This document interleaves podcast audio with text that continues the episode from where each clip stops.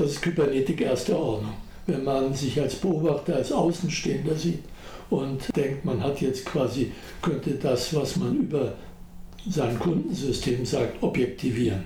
In der Kybernetik zweiter Ordnung muss man eben gewissermaßen immer das System Berater plus Klientensystem anschauen und schauen, welche Muster entwickeln sich zwischen diesen. Ja, das ist, denke ich, der große Unterschied.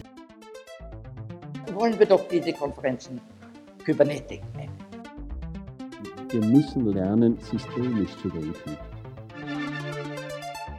And what do I want to explain? Observing and the observer. Er fragte sich nicht warum, sondern in welchem menschlichen Bezugssystem würde dieses Verhalten Sinn haben.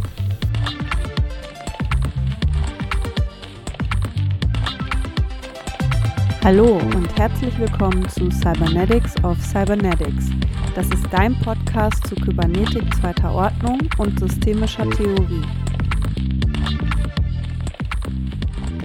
Hallo und herzlich willkommen zurück an alle, die erneut eingeschaltet haben. Ich freue mich sehr, dass ihr wieder dabei seid und ich möchte mich an der Stelle auch ganz herzlich für das zahlreiche Feedback bedanken. Ich hatte ja gesagt, dass ich mich freue, auch wenn es nur ein kurzes Gefällt mir ist. Es war aber viel mehr als das. Mich haben auf vielen unterschiedlichen Kanälen ganz tolle Rückmeldungen erreicht und ja, also an der Stelle vielen lieben Dank. Und der Podcast hat es sogar direkt in der ersten Woche in die Podcast-Wissenschaftscharts geschafft. Darüber habe ich mich auch total gefreut und ja, das bestärkt mich natürlich auch hier super motiviert weiterzumachen. Willkommen natürlich auch an alle, die neu dabei sind und Bestimmt haben einige von euch auch wegen dem heutigen Gast eingeschaltet. Er ist nämlich ziemlich bekannt. Und wenn man sich mit systemischer Theorie und Praxis befasst, dann kommt man wahrscheinlich gar nicht an ihm vorbei. Die Rede ist von Fritz B. Simon. Ein kurzer Hinweis, bevor ich ihn vorstelle. Ich werde jetzt ein bisschen weiter ausholen und wenn ihr direkt zum Interview springen möchtet, dann startet das bei ungefähr Minute 5,40. Auf Wikipedia wird Fritz B. Simon als Gründerpersönlichkeit bezeichnet und ich denke, das trifft es ganz gut. Er ist nämlich zum Beispiel Mitbegründer der Heidelberger Schule mit Helm Stierlin und Gunthard Weber. Außerdem hat er gemeinsam mit Rudi Wimmer das Wittner Institut für Familienunternehmen gegründet, das WIFO, an dem ich selbst auch arbeite und promoviere. Und er ist Mitbegründer des Karl Auer Verlags sowie auch von Simon Weber Friends, einer Organisationsberatung. Darüber hinaus hat er viele, wie ich finde, ganz tolle und anregende Bücher geschrieben und ich bin damals in meinem Studium auf ihn gestoßen und finde es immer noch, immer wieder spannend und inspirierend, ihn zu lesen oder ihm zuzuhören. Meine erste Begegnung mit ihm verlief übrigens folgendermaßen. Ich habe es schon mal erwähnt, ich habe in meiner Masterarbeit ein kybernetisches Konfliktverständnis ausgearbeitet und da gab es etwas, das ich mir in Bezug auf die Schismogenese selbst erschlossen hatte und bei dem ich dachte, da würde ich gern noch mal jemand drüber lesen lassen, der sich vorher schon mal intensiv damit befasst hat. Kurze Zwischenbemerkung, um die Schismogenese wird es übrigens auch mit meinem nächsten Interviewgast gehen. Das ist ein Konzept von Gregory Bateson. Jedenfalls habe ich Fritz B. Simon dann bei den internationalen Mediationstagen 2019 getroffen und spontan gedacht, ich frage ihn einfach mal, ob ich ihm diesen Teil meiner Ausarbeitung schicken kann. Das habe ich dann auch gemacht und es war nicht so richtig Zeit, äh, das zu erklären, worum es genau ging. Aber er meinte dann, ja, schicken Sie mir das einfach mal, dann nehme ich Ihnen das auseinander. ja, da musste ich schmunzeln, muss ich immer noch. Glücklicherweise hat er aber nichts zum Auseinandernehmen gefunden. Aber trotzdem hat sich daraufhin noch so ein kleiner Austausch mit ihm ergeben und ich habe dann im Endeffekt dennoch einen Aspekt, um den es ging, in der Masterarbeit aufgenommen, den ich sehr bereichernd fand. Und ja, das war so meine erste persönliche Begegnung mit ihm. Und jetzt habe ich mich kürzlich auf einer Tagung in Köln mit ihm verabredet, um mich mit ihm für diese Folge über Kybernetik zu unterhalten. Dieses Gespräch ist viel länger geworden als eigentlich geplant, also über eine Stunde. Und da habe ich mir gedacht, bevor ich jetzt anfange, ganz viel rauszukürzen, mache ich einfach zwei Teile raus. Es haben nämlich auch einige gesagt, dass sie finden, dass die nächste Folge noch so lang hin ist, weil der Podcast ja eigentlich nur einmal im Monat erscheint. Und so haben wir dann jetzt eben noch einen zweiten Teil und der wird dann am 01.01.24 erscheinen. So, jetzt geht's aber wirklich los und zum Einstieg habe ich Fritz B. Simon eine Frage gestellt, die einmal Heinz von Förster auf einer Konferenz gestellt worden ist und zwar, womit er sich derzeit besonders intensiv befasst. Ich studiere im Moment Diktatoren und Diktaturen. Ich habe ein Buch über Stalin und äh, die Beziehung zu dem Apparat, sprich der kommunistischen Partei, dem russischen Staat, dem Sowjetstaat, muss man sagen, geschrieben. Und das war sehr spannend, weil es ein Thema, was mich seit langem beschäftigt, wie, äh, sorgen, wie sorgen Individuen dafür, dass sich soziale Strukturen entwickeln und wie sorgen soziale Strukturen dafür, dass sich psychische Strukturen entwickeln. Und bei Stalin ist das wunderbar zu studieren. Erstens, ich habe 24 Biografien von ihm gelesen, also da ist alles durchleuchtet, von der frühen Kindheit bis zum Sterben ja, hat man alles und wann hat man das schon mal äh, so parat und äh, das war für mich sehr beeindruckend, wie aus einem äh, zarten Jüngling, der Gedichte schrieb und der Messdiener war und im Kirchenchor gesungen hat auf dem Priesterseminar war und genauso gut hätte Landpfarrer werden können, dann einer der grausamsten Diktatoren der Welt geworden ist. Und äh, da mache ich jetzt weiter und studiere mit großem Interesse Idi Amin und Saddam Hussein und Gaddafi und wie sie alle heißen. Spannendes Thema. Finde ich auch, ja, sehr spannendes Thema. Also insofern ich würde mich jetzt auf meine alten Tage nicht mehr mit Themen beschäftigen, die nicht spannend sind. Wer die erste Folge gehört hat, der weiß, es gibt viele Definitionen von Kybernetik. Und deshalb habe ich ihn als zweites auch zum Einstieg noch nach seiner gefragt. Kybernetik ist äh, wörtlich übersetzt, das hat ja Norbert Wiener hatte den Begriff äh, geprägt, äh, ein weltabgewandter Mathematiker, das ist eigentlich die Lehre von der Steuerung von Systemen, so würde ich es mal übersetzen. Kybernetis heißt der Steuermann griechisch, ja, erinnere mich noch äh, an meine Schulzeit, wo der Begriff schon vorkam. Und das ist eigentlich die Steuerung in Mensch und Maschine. So hat Norbert Wiener das erste Buch genannt, in dem der Begriff verwendet wurde. Und das Spannende daran ist, es geht halt um ein Prinzip, das äh, nicht mehr nur für die immaterielle Welt, für Maschinen, Waschmaschinen, äh, Fernsehapparate und sonst was gilt, sondern eben auch für soziale Systeme und womöglich auch äh, für äh, Körper, Organismen, psychische Systeme. Wie steuert man die, beziehungsweise was sind die Grenzen der Steuerung? Ja, und da wären wir auch schon dann beim heutigen mhm. Thema der Kybernetik zweiter Ordnung. Ja. Insbesondere möchten wir über die Denkweise sprechen. Aber bevor wir dazu kommen, möchte ich Sie gerne noch fragen, ein bisschen zu den äh, Kybernetikern selbst, ja. weil Sie ja auch einige von denen persönlich noch kennengelernt mhm. haben. Und da wäre erstmal die Frage, was würden Sie denn sagen, wer waren überhaupt die wichtigen Akteure, wenn es um die Wende zur Kybernetik zweiter Ordnung geht? Also fangen wir mal bei der Kybernetik erster Ordnung an. Mhm. Also da ist natürlich zu sagen, eigentlich stammen diese Modelle, die auch heute unsere Welt bestimmen. Ja? Äh, man, man es mal flapsig formuliert, aus dem Kaufhaus. Denn die Macy, Macy's kennen alle Leute, die schon mal in New York einkaufen waren, die großer Kaufhauskonzern, die haben eine Stiftung, die haben Konferenzen organisiert. Wer die erste Folge noch nicht gehört hat und sich für diese Konferenzen aus dem Kaufhaus mehr interessiert, der kann dann nochmal nachhören. Da geht es nämlich genau um diese legendären Macy's-Konferenzen. Hören wir mal, was Fritz B. Simon noch weiter dazu sagt. Macy's kennen alle Leute, die schon mal in New York einkaufen waren.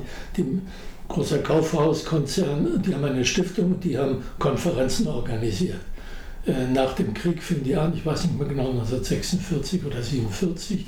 Und fast alle Leute, die heute als Vordenker der IT, äh, der Computerwissenschaften generell, aber auch der Ethnologie und auch dem, was wir als systemische Therapeuten, systemische Berater machen, äh, die waren dabei. Das heißt, was damals das Außergewöhnliche war, es war eine interdisziplinäre Zusammensetzung dieser Konferenzen. Und das heißt, es war schon eine Selektion von Leuten, die sich nicht damit zufrieden gaben, irgendwo in ihrer kleinen wissenschaftlichen Nische zu forschen, sondern auch daran interessiert waren, was andere tun.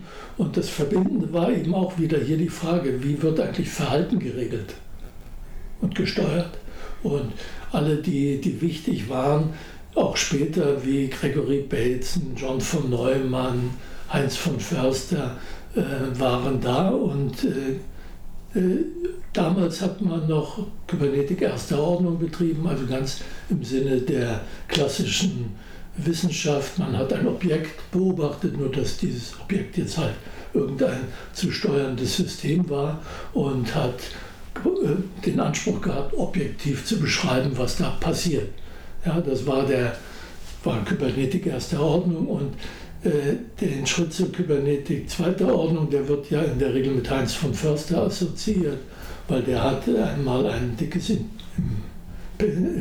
Kompendium, ja, ein Sammelband mit Arbeiten seiner Studenten mit dem Titel Cybernetics of Cybernetics herausgegeben. Und was der Trick war, er hat eben nicht äh, den Beobachter als außenstehend definiert, sondern er hat sich das System angeschaut zwischen beobachtetem System und Beobachter.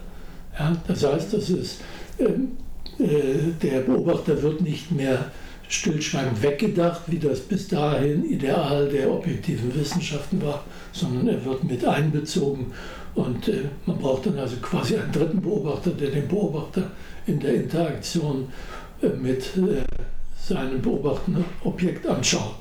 Also das heißt, man untersucht eigentlich, wie findet ein Beobachter die selbst versteckten Ostereier. Und wen haben Sie noch so kennengelernt von den Kybernetiken? Naja, die, ich habe gar nicht so viele kennengelernt. Also ich kenne einige, die das angewandt haben. Ich habe in den 80er Jahren von 1985 bis 90 das große Privileg gehabt, jedes Jahr mit einem Jahr Ausnahme, glaube ich, äh, mit Heinz von Förster und Paul Watzlawick zusammen in Stanford einen Sommerkurs zu geben. Mhm. Und äh, äh, Paul war, was weiß ich, 20 Jahre oder 25 Jahre älter als ich und Heinz von Förster war doppelt so alt wie ich. War natürlich eine riesige Chance für mich, dass ich äh, mit den beiden zusammenarbeiten durfte und die haben äh, mich an, angeheuert, muss man sagen, oder da einbezogen, weil ich halt aus der Praxis kam. Mhm. Ich war jemand, der das versuchte anzuwenden, was sie ja theoretisch ausgeschnapst hatten. Das war sehr anregend und äh, war eine sehr enge freundschaftliche Verbindung und ich bin bis heute sehr dankbar dafür. Ja. Würden Sie sagen, dass Sie diese Zeit auf eine bestimmte Art und Weise geprägt hat? Naja, mich hat eigentlich geprägt, ich bin ja mit 25 Jahren habe ich angefangen in der Psychiatrie zu arbeiten und äh, die Modelle, die man da hatte, die theoretischen, haben einem nicht sehr viel Handlungsanweisungen gegeben, was man mhm. tun muss. Nun ist die Psychiatrie eine Institution, ich will gar nicht über die heute reden, weil da kenn, die kenne ich gar nicht gut genug. Mhm. Aber damals war das ein Ort, wo man das Privileg hatte, als junger Arzt, dass keinen interessierte, was man eigentlich tat. Ja, das heißt, die Patienten, die irgendwo das normale gesellschaftliche äh, Leben störten, waren irgendwo weggesperrt. Ja. Mhm. Und man musste nur dafür sorgen, dass es keine Skandale gab. Ja. Und dann war interessiert eigentlich kaum jemand, was man machte. Wenn man aber da hineinging, war das natürlich nicht äh, sehr befriedigend. Und äh, ich habe, wie andere Kollegen in meinem Alter auch, angefangen nach irgendeinem Modell zu suchen, an dem mich, ich mich orientieren konnte. Psychoanalyse war natürlich sehr en vogue, aber hat nicht viel geholfen, wenn man äh, irgendwie eine Station leitet, wo Leute ausflippen, ja, mhm. die merkwürdigsten Dinge tun. Ja, äh, und äh, da hat mir irgendjemand dann äh, ein Buch von Paul Watzlawick, Lösungen geschenkt und ich habe es, glaube ich, bis zur Hälfte gelesen und angefangen. Also ich habe es fertig gelesen. So ist nicht, mhm. es wirklich fertig. Aber nach der Hälfte der Lektüre ich, hatte ich mein Modell gefunden. Mhm. Und äh, Paul hat natürlich diese ganzen ähm, theoretischen Modelle der Kybernetiker ja, sehr popularisiert und auch systematisiert. Und das war für mich die Weichenstellung.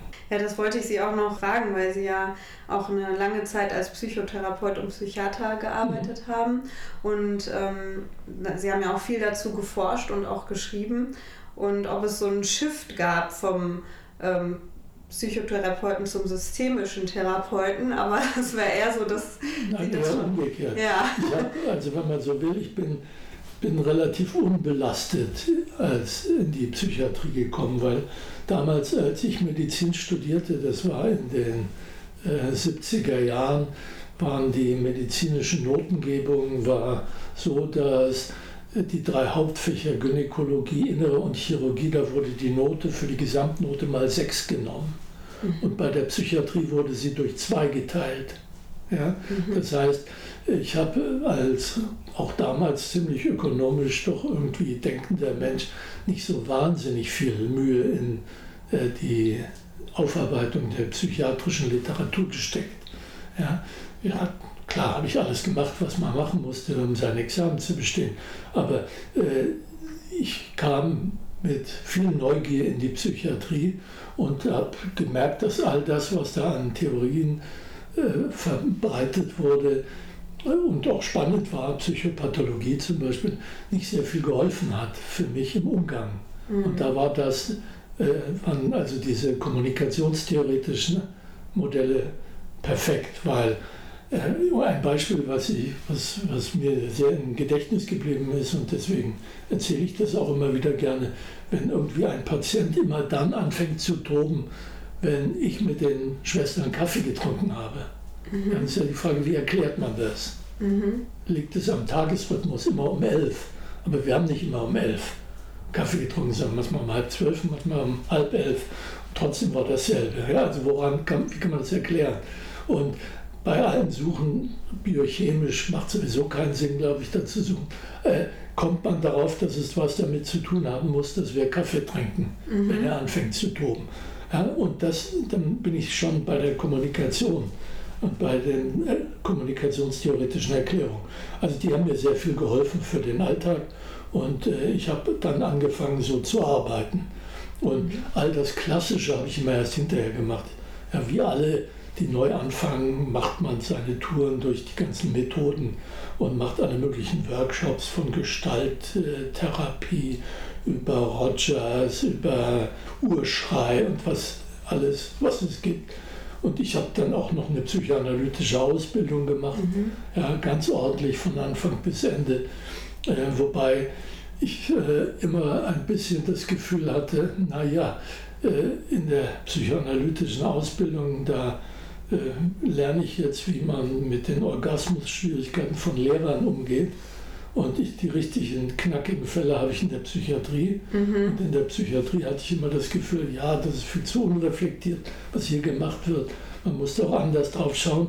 Und äh, insofern war dann, waren dann diese, damals nannte man es noch nicht systemisch, äh, waren aber diese, heute würde ich sagen, die systemischen Ansätze für mich die Lösung um beides zusammenzubringen. Also nicht nur blindes Handeln und blinde Repression von irgendwelchen äh, nicht erwünschten Verhaltensweisen, sondern ein Erklärungsansatz, aus dem man dann auch Handlungskonsequenzen ableiten kann.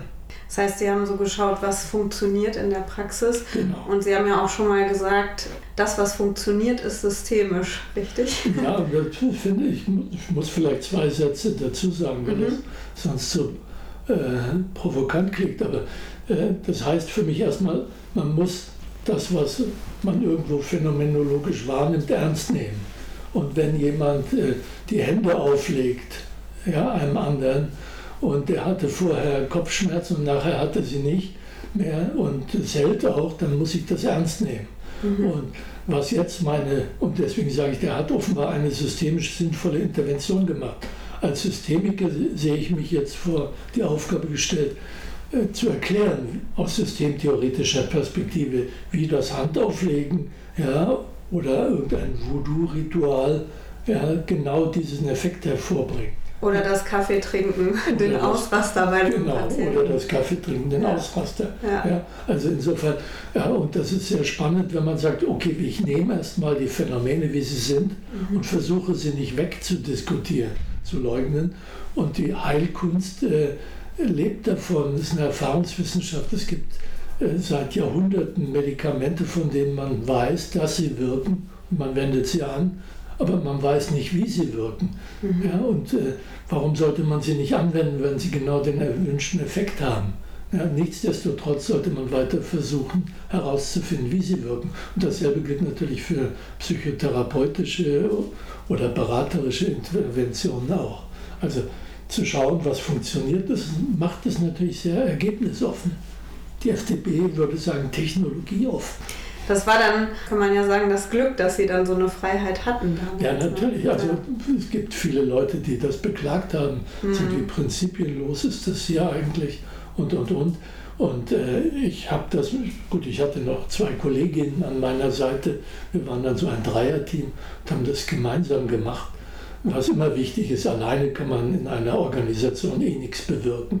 Aber zu dritt kann man sehr viel bewirken und wir haben relativ früh gesehen, in welche paradoxen Strukturen wir unsere Patienten verwickelten.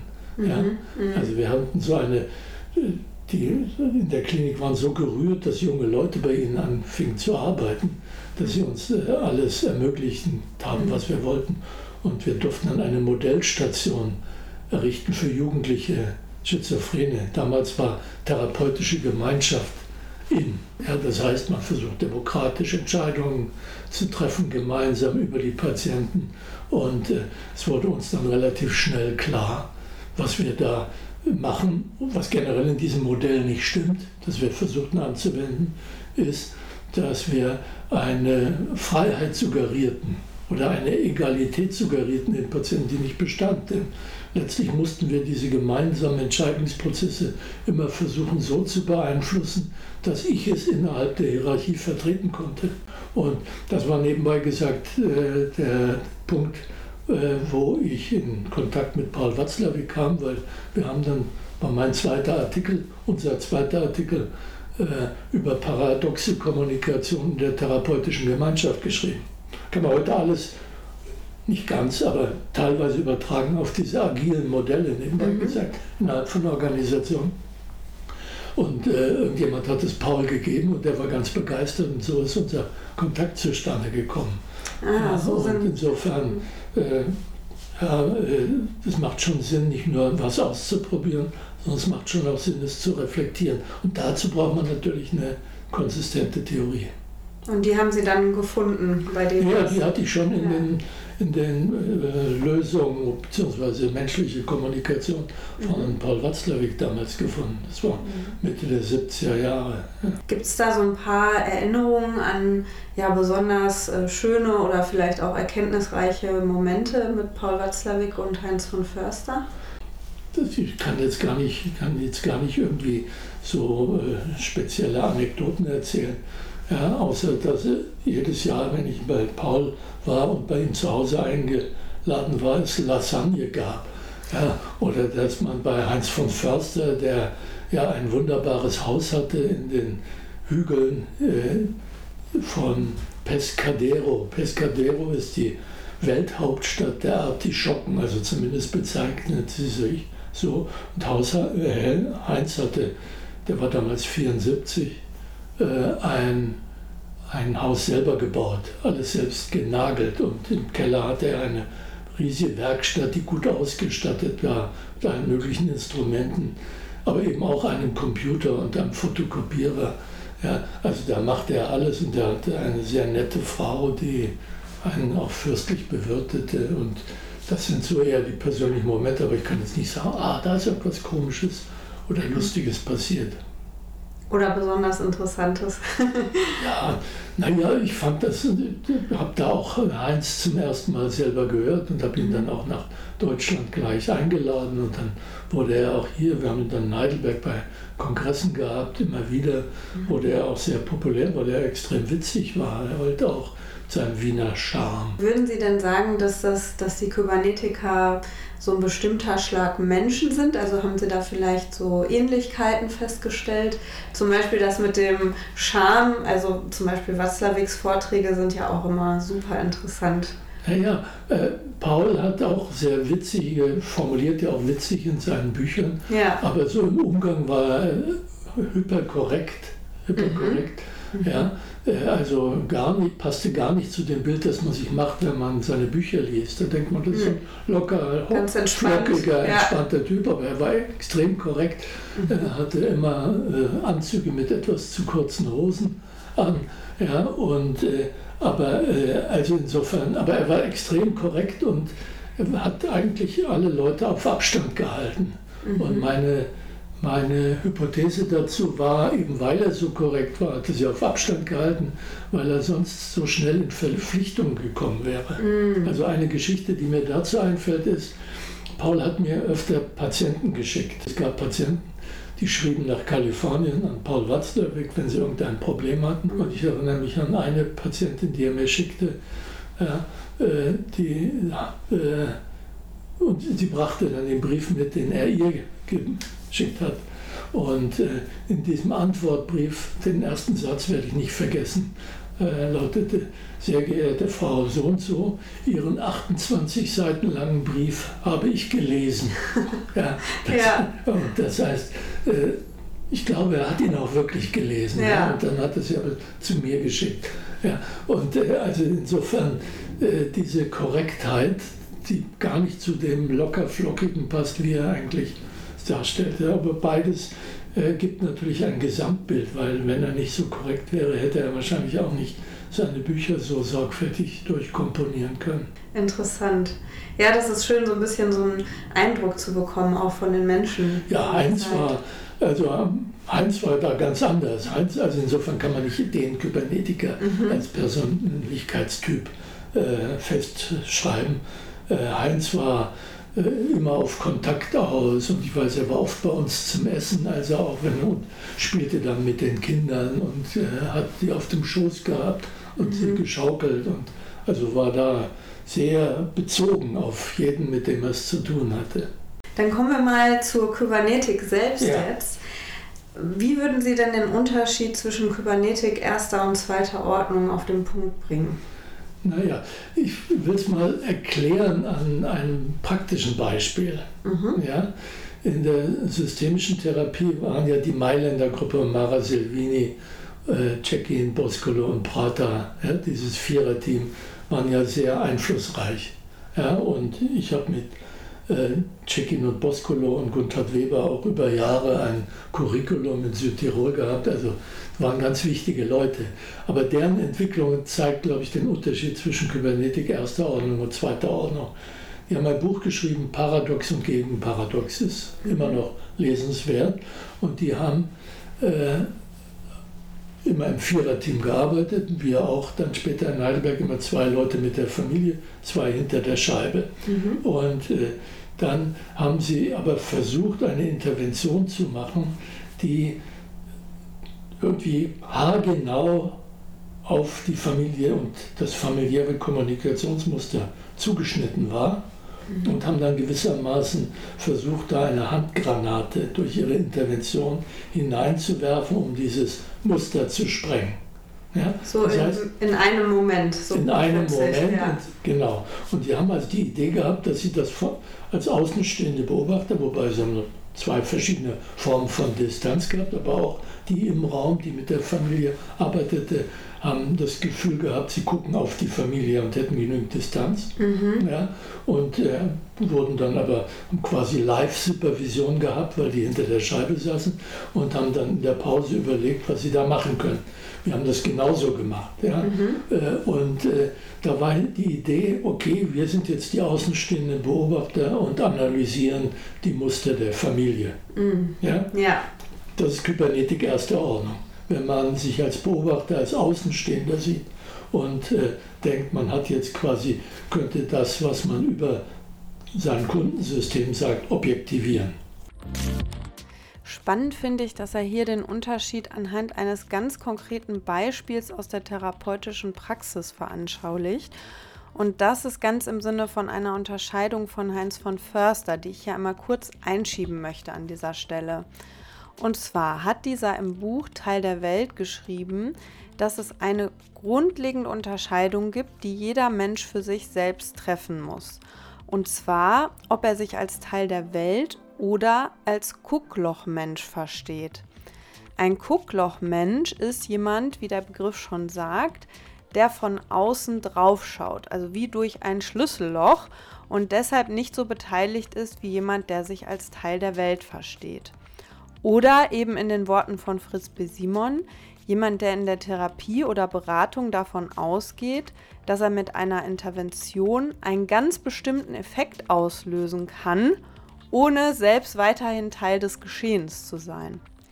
Hören wir mal weiter, wie er nun genau die Kybernetik zweiter Ordnung anhand von diesem Beispiel erklärt.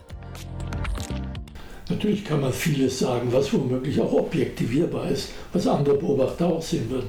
Aber in der, in der Kybernetik zweiter Ordnung muss man eben gewissermaßen immer das System Therapeuten plus Klientensystem oder Berater plus Klientensystem anschauen und schauen, welche Muster entwickeln sich zwischen diesen. Ja, das ist, denke ich, der große Unterschied. Dann habe ich immer den, auch da gucke ich dann natürlich wieder in, aus einer Außenperspektive und man muss dann womöglich auch die nochmal reflektieren, ob das, was weiß ich, zwischen den Therapeuten, die draußen hinter der Scheibe sind und denen, die drin sind, ob die irgendeinen Konflikt miteinander haben und das jetzt dann auch in das, was sie da beschreiben, hineingehen. Ja? Äh, aber es gibt dann andere Methoden, die dann eben auch das eher sagen, wir haben nicht wirklich eine Form der Intervention, die zielgenau ist ja, sondern wir bieten quasi einen, einen Fruchtkorb von Möglichkeiten an und die Familie wird sich eher raussuchen, was sie, was sie braucht. Ja, also das Reflecting Team von Tom Anderson mhm. ist ja so eine Methode, man hat ein Team reflektiert über das, was da ist. Und da hat man nicht mehr die Idee, man hätte eine zielgenaue Intervention und könnte steuern im Sinne der Kybernetik erster Ordnung, sondern man bietet Möglichkeiten an, Verstörung, Irritation, Perturbation, je nachdem, mit welchem Theoriemodell und der dort verwendeten Begrifflichkeit man das beschreiben will. Und äh, sieht, dass man trotzdem hilfreich sein kann, auch wenn man nicht steuern, steuern wird. Das finde ich jetzt einen spannenden Punkt, dass Interventionen hilfreich sein können, auch wenn oder vielleicht gerade weil sie nicht steuernd wirken und das auch gar nicht sollen. Und da möchte ich nochmal auf den Begriff der Kybernetik schauen, denn wir haben ja beim letzten Mal gesehen, dass er als Steuermannskunst übersetzt werden kann. Und jetzt hören wir, dass es bei Kybernetik zweiter Ordnung gerade nicht darum geht, gezielt zu steuern. Warum? Weil, wenn ich mich als Teil der Welt oder des Geschehens verstehe, dann kann ich eben nicht davon ausgehen, dass ich, wie zum Beispiel bei einer Heizung, etwas Bestimmtes tun kann, die Heizung einzustellen und dann ein bestimmtes Resultat bekomme, zum Beispiel 22 Grad Raumtemperatur. In sozialen Systemen kann ich eben nicht davon ausgehen, dass ich auf eine Handlung hin ein bestimmtes Resultat damit erziele. Und da stellt sich natürlich die Frage, was soll ich denn dann tun? Oder ist das vielleicht auch völlig egal, was ich dann mache? Und ich würde sagen, das ist jetzt meine persönliche Meinung natürlich.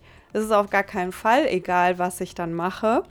Aber was ich stattdessen tun kann oder könnte, darauf gibt es keine allgemeingültige Antwort, Es, denn es ist eben nicht so, dass ich wie bei der Heizung die einstelle und dann ein bestimmtes Ergebnis bekomme, sondern dass jede Situation unterschiedlich ist. Und ich denke, es geht gar nicht so sehr darum, etwas Bestimmtes zu tun oder davon etwas ganz Konkretes abzuleiten, sondern in erster Linie um das Verständnis dafür, dass man eben in solchen Zusammenhängen nicht so gezielt steuern kann. Gut, hören wir uns jetzt Bevor wir zum Schluss kommen, noch an, welches Beispiel Fritz B. Simon für ein solches nicht steuerndes Wirken mitgebracht hat. Ich bin ja ein alter Mann und habe im Laufe meiner äh, äh, therapeutischen Laufbahn ja immer wieder die Erfahrung gemacht, dass Leute zu mir kamen, sich für etwas bedankten, von dem ich gar nicht wusste, was ich getan habe. Ja, äh, dass irgendetwas für sie hilfreich war oder als Intervention gewirkt hat, von dem ich keine Ahnung hatte, mhm. dass es eine Intervention war. Ja. ja. Also als Beispiel, ich erinnere mich, ich habe ja auch eine Zeit lang eine psychoanalytische Praxis oder psychotherapeutische Praxis gehabt, bevor ich nach Heidelberg gegangen bin und dann zu den Familientherapeuten dort. Ich hatte eine Paar, ein Lehrerpaar in Paarberatung und äh, bei denen tat sich nichts. Ja, und es war die vorletzte Sitzung, bevor die in den Sommerurlaub fahren. War klar, nach den Sommerferien machen wir noch eine Sitzung. Und ich weiß noch genau, dass ich in dieser Vorferiensitzung äh, dann zu meiner Frau gegangen bin und gesagt habe, es ist furchtbar, es ist furchtbar. Bei denen tut sich nichts, ich wechsle den Beruf, ich habe keinerlei, bin eine Niete, hilft alles nichts, ja, nichts, null. Ja. Die kamen nach den Ferien wieder, alles war anders. Alles und dann haben sie sich bei Ihnen bedankt. Dann, dann, dann, habe ich gefragt, was ist los, was passiert? Ja.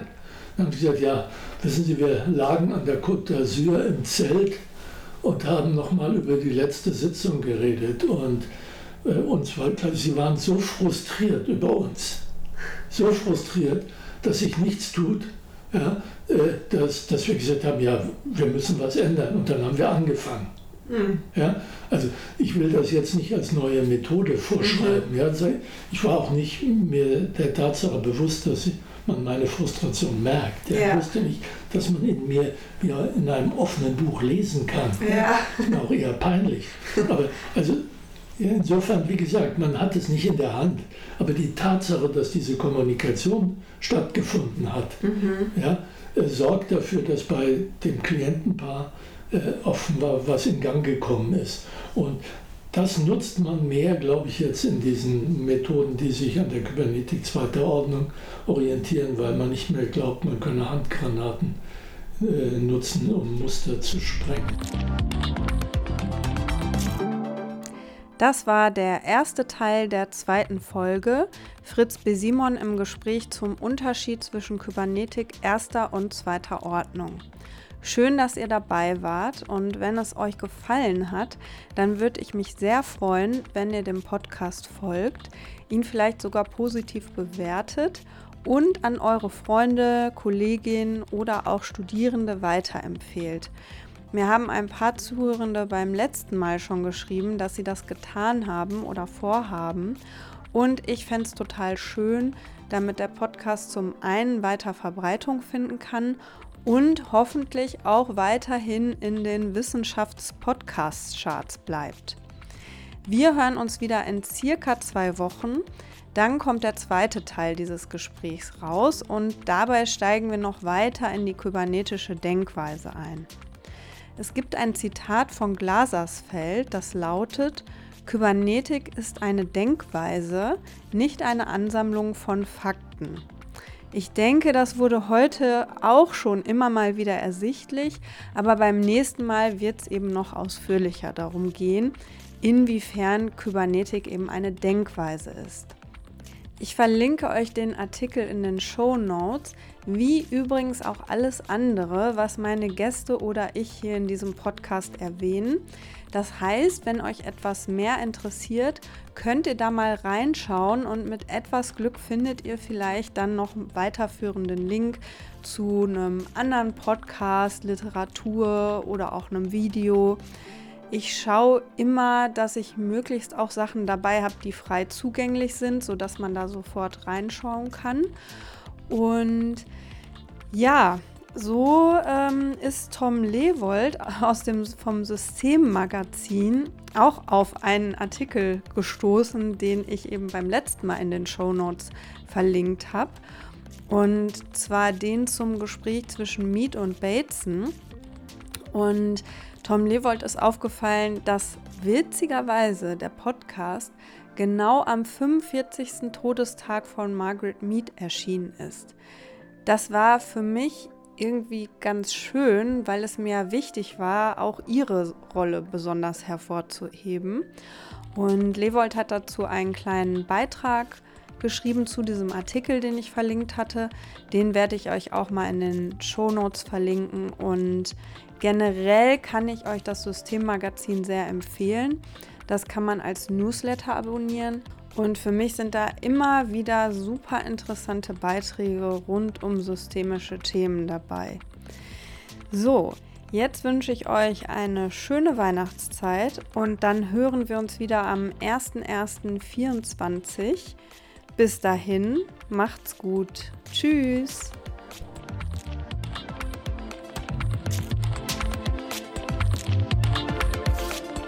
Verstehen zu wollen, was der andere sagt. Und wenn es nicht versteht, dann sagt, liebe, bitte, liebe Gregory Bateson, sag doch noch einmal, was du da gemeint hast. Ich habe es nicht mitgekriegt. Er hat noch einmal gesagt, eine Paraphrase gemacht. So ist da ein unerhörtes Gespräch. Niemand hat von sich gesagt, ich werde denen zeigen, sondern ich werde hören, was der sagt. Daher war das eine unglaublich kooperative Gruppe. Das hat mich fasziniert, da habe ich unendlich viel gelernt.